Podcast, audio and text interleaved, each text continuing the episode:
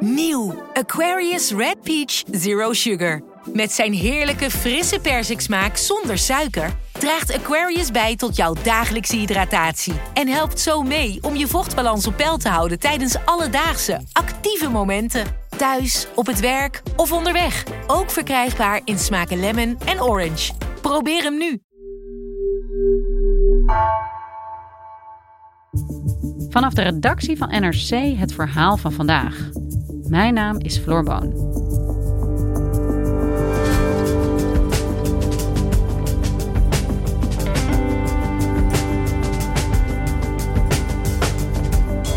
Vrijdag bezegelde Poetin met een alarmerende toespraak de annexatie van vier Oekraïnse provincies. Hij sprak over het satanische Westen en dreigde opnieuw met de inzet van kernwapens. Ondertussen heroverde Oekraïne delen van de gebieden die Poetin juist illegaal inlijfde. Buitenlandredacteur Steven Deriks praat ons bij. Wat betekent deze escalatie voor het verloop van de oorlog?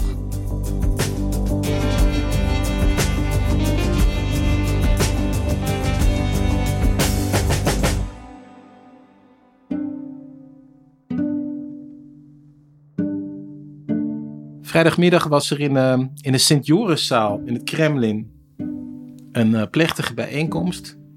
En uh, wat daar gebeurde was dat Poetin met één pennenstreek vier Oekraïnse provincies tot Russisch grondgebied verklaarde. Сегодня мы подписываем договоры о принятии в состав России Донецкой Народной Республики, Луганской Народной Республики, Запорожской области и Херсонской области. En als het aan Poetin ligt, uh, horen nu de regio's Donetsk, Lugansk, Zaporizhia en Gerson nu bij de Russische Federatie. Он сделан. Россия его не предаст. Ja, hij hield een uh, in alle opzichten uh, alarmerende en ook historische reden. Waarin hij eigenlijk probeerde zijn landroof goed te praten. Want laten we even wel wezen, er worden nu gewoon vier provincies geannexeerd door Rusland. Dat is bijna 20% van het Oekraïnse grondgebied. En um, Poetin heeft natuurlijk al vaker gezegd dat het einde van de Sovjet-Unie een tragedie was en een historische vergissing. Maar uh, in deze toespraak stelde hij het eigenlijk zo voor dat het opdelen van de Sovjet-Unie een soort van complot was tegen de wil van het volk. Uh, en dat dat heeft geleid tot de amputatie van de Russische volksgemeenschap. Нет ничего сильнее решимости этих людей вернуться в свою подлинную, в свое подлинное историческое отечество. Hij noemde het Westen eigenlijk een koloniale macht die uit is op het onderwerpen van de hele wereld, niet alleen Rusland, maar ook andere landen. En hij zei ook nog iets heel raars. Hij zei ook nog, ja, de Amerikanen hebben in de geschiedenis twee keer eh, een atoombom ingezet. Eh, op Hiroshima en op Nagasaki in 1945. En toen zei hij erbij, ja, en dat schept een precedent. США единственная страна в мире, дважды применившая ядерное оружие, уничтожив японские города Хиросиму и Нагасаки. Кстати говоря, создали прецедент. Het was in alle opzichten echt een geschifte speech. Het was totale omkering van alle waarden. En de vier zetbazen van het Kremlin die uh, waren naar Moskou geroepen. Die moesten aan, achter een apart bureau zitten. En Poetin zat achter zijn eigen bureautje op uh, een tiental meters van hen vandaan. En er was een soort van nou ja, kleine plechtigheid waarbij werd getekend. En daarna uh, riep Poetin iedereen toch nog eventjes uh, naar voren. En toen sloegen ze de handen in één. En toen werd er het volkslied gespeeld. En riepen ze nog allemaal even Russia, Russia.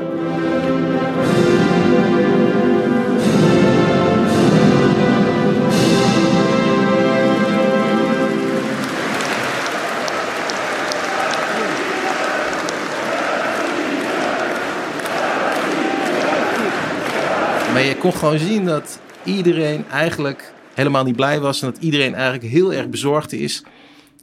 En de reden daarvoor is natuurlijk duidelijk. Want Poetin kan wel gebieden in Oekraïne annexeren. Die, die heeft hij nog lang niet bezet. Hij controleert maar driekwart van het grondgebied dat hij nu geannexeerd heeft. En Rusland is aan de verliezende hand.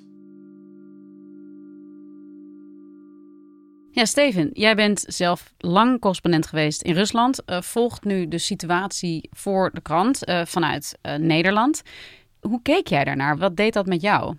Nou ja, ik zat te kijken naar de Russische elite en ik zag hoe bang iedereen was in de zaal. En toen ik dat zag, werd ik er zelf ook heel bang eigenlijk.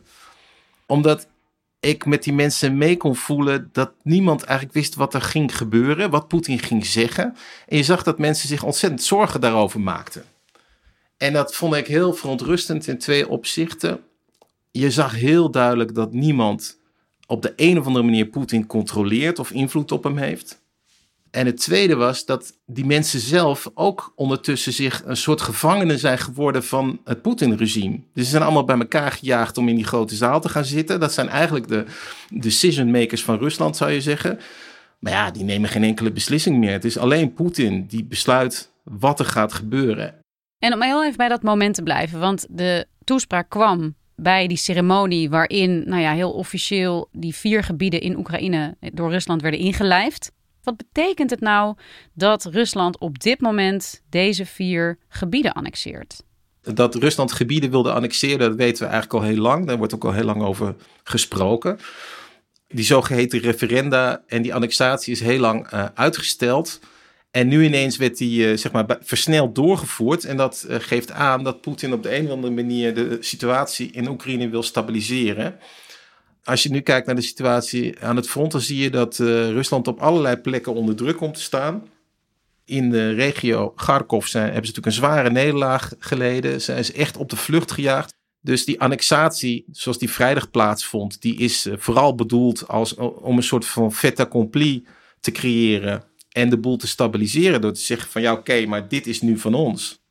Wat betekent dat voor het gezag dat Rusland denkt en zegt daar te kunnen gaan uitoefenen? Nou, de facto op de grond betekent dat misschien niet zoveel. Ik bedoel, als je in, in bezet Gerson is denk ik de situatie door deze annexatie niet wezenlijk veranderd. Maar in politiek opzicht is het een hele belangrijke escalatie. Want Rusland zegt hiermee nu, ja, dit is eigenlijk ons grondgebied. En daarmee komen er ook allerlei mechanismen in werking als het gaat om de verdediging van Russisch grondgebied. Als je even de logica van Poetin volgt, hè, dan wordt er nu gevochten op het grondgebied van de Russische Federatie. En dat kan betekenen dat hij uh, uh, zwaardere maatregelen gaat nemen om een Russisch grondgebied te verdedigen. Dat heeft hij ook gezegd tijdens die speech. Opnieuw zei hij, ja, uh, wij zijn bereid om met alle middelen Rusland te verdedigen. Bleef verder vaag wat dat dan was. Maar ja, de, de angst is dat hij daar eigenlijk uh, mee bedoelt, als het moet gebruiken wij kernwapens. En het feit dat die regio's nu volgens hem bij de Russische Federatie horen, geeft een soort van legitimering aan, aan, aan, aan dit soort verregaande escalaties.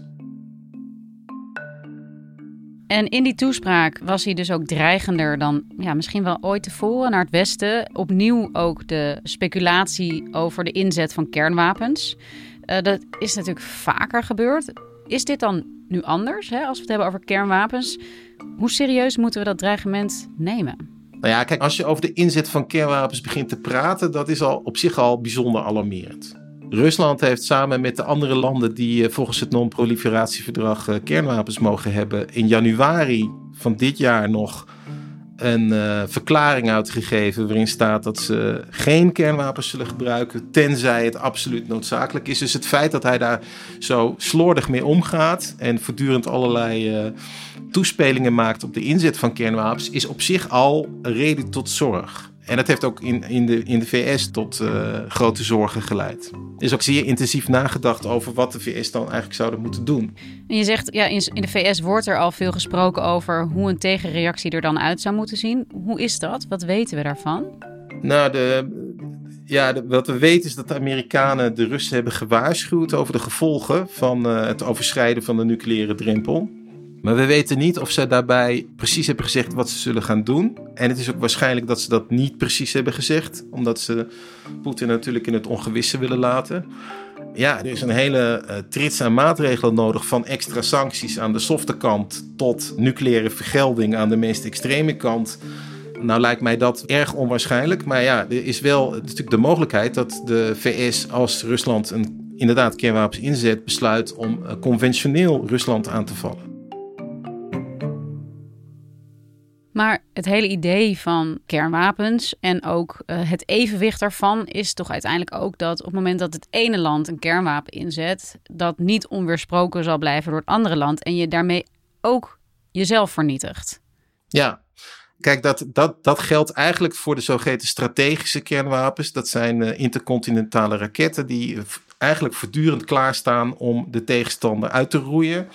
En dat betekent dat als uh, Rusland uh, een, een grote aanval zou uitvoeren op de VS, dan voordat die raketten zijn aangekomen op de Amerikaanse oost- en westkust, uh, zijn de Amerikaanse raketten al gelanceerd en vernietigen beide landen elkaar. Dat is zeg maar de nucleaire afschrikking zoals die in de Koude Oorlog heeft gewerkt en zoals die nog steeds werkt. Waar we het in Oekraïne over hebben is iets anders. Dat is de inzet van zogeheten tactische kernwapens. Dat zijn kleinere kernwapens met een kleinere explosieve kracht. Rusland heeft daar heel veel nog van, eigenlijk uit de Koude Oorlog. De VS hebben het grootste deel daarvan opgeruimd. Rusland heeft daar nog duizenden van. En het idee bestaat dat in de Russische militaire doctrine er mensen zijn die denken dat nou, je kunt wel uh, zeg maar lokaal een kleiner kernwapen inzetten zonder dat je dan vervolgens in een escalatie terechtkomt waarbij ook die strategische wapens worden ingezet en de westerse beschaving uh, eindigt.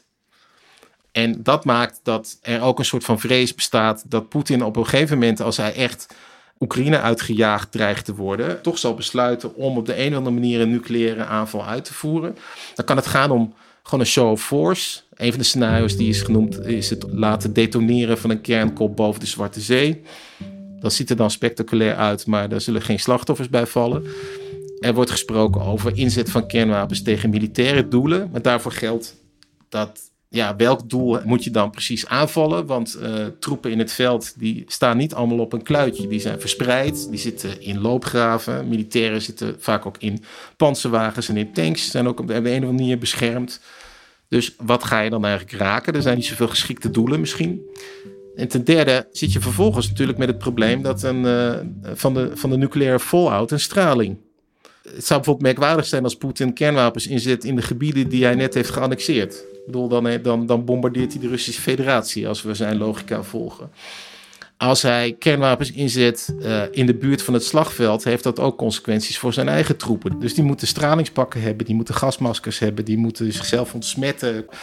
Er ligt een beslag op, uh, op de militairen en die lopen ook hele grote risico's. Maar je ziet op de ene manier dat Poetin zich zo vastbijt in dit conflict en zo lijkt te radicaliseren, dat iedereen denkt, ja, misschien gaat hij toch deze waanzinnige stap zetten op een gegeven moment. Want hij wil niet verliezen. Dat is dat wat hij, wat hij uitstraalde vrijdag. Ja, want tegelijkertijd schets je ook dat beeld van al die mensen in die zaal die naar Poetin kijken en niet weten wat hun leider gaat zeggen. Aan de ene kant is het een ontzettend berekenbare, autoritaire leider, maar hier zit toch ook een soort onberekenbaarheid in. Iets wat hem zo gevaarlijk maakt ook. Het probleem met Poetin is, is dat hij de afgelopen jaren en maanden uh, geradicaliseerd lijkt te zijn. Je ziet aan zijn standpunten dat hij inmiddels dingen herhaalt die hij al eerder heeft gezegd, maar op een nog hardere manier. Dus vroeger was het Westen was de tegenstander, of misschien zelfs de vijand. Maar inmiddels zegt hij, ja, het Westen houdt zich bezig met een soort van anti-religie en het Westen is de Satan. Hij gebruikt echt het woord satanisme in zijn speech. Ja, dat is wel heel extreem.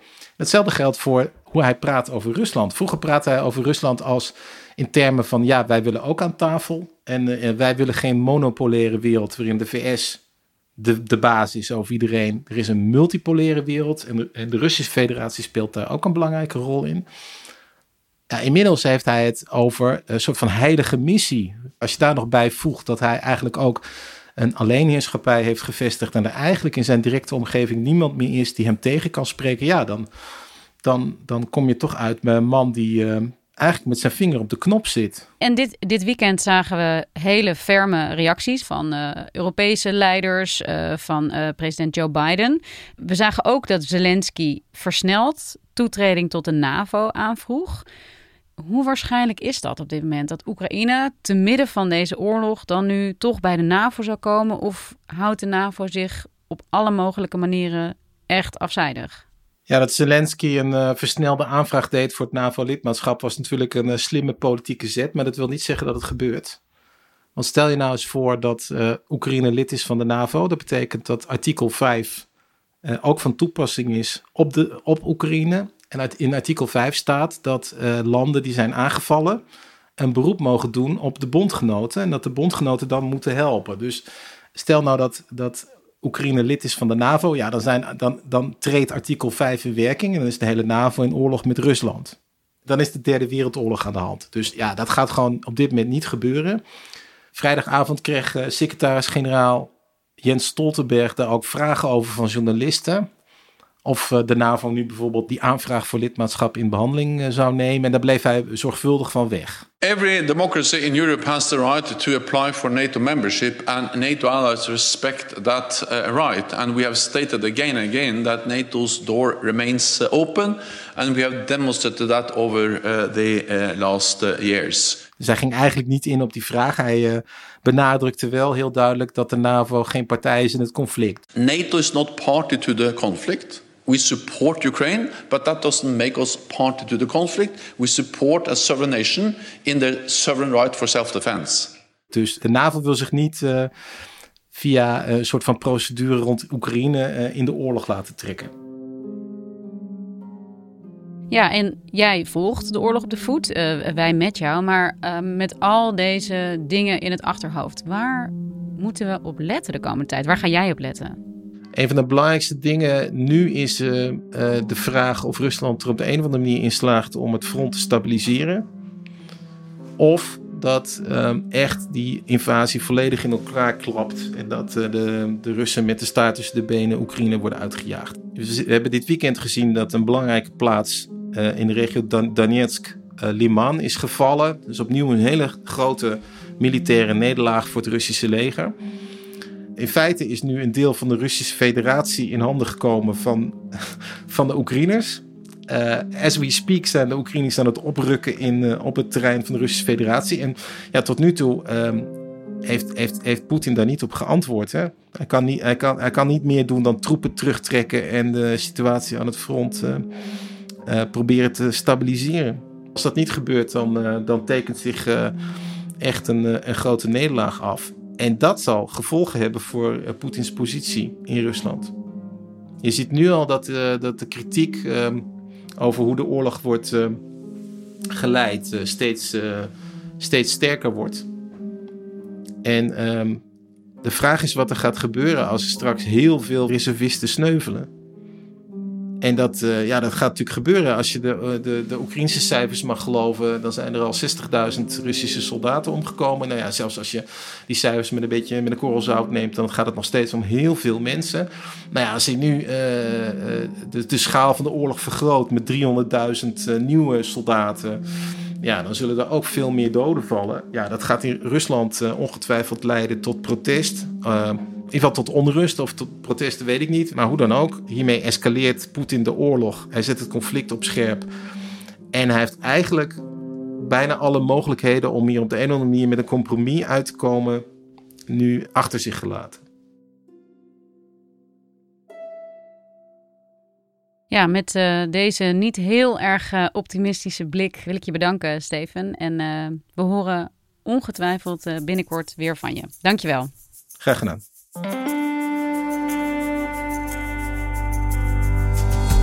Je luisterde naar vandaag, een podcast van NRC. Eén verhaal, elke dag. Deze aflevering werd gemaakt door Mila Marie Bleeksma en Marco Raaphorst. Dit was vandaag. Morgen weer.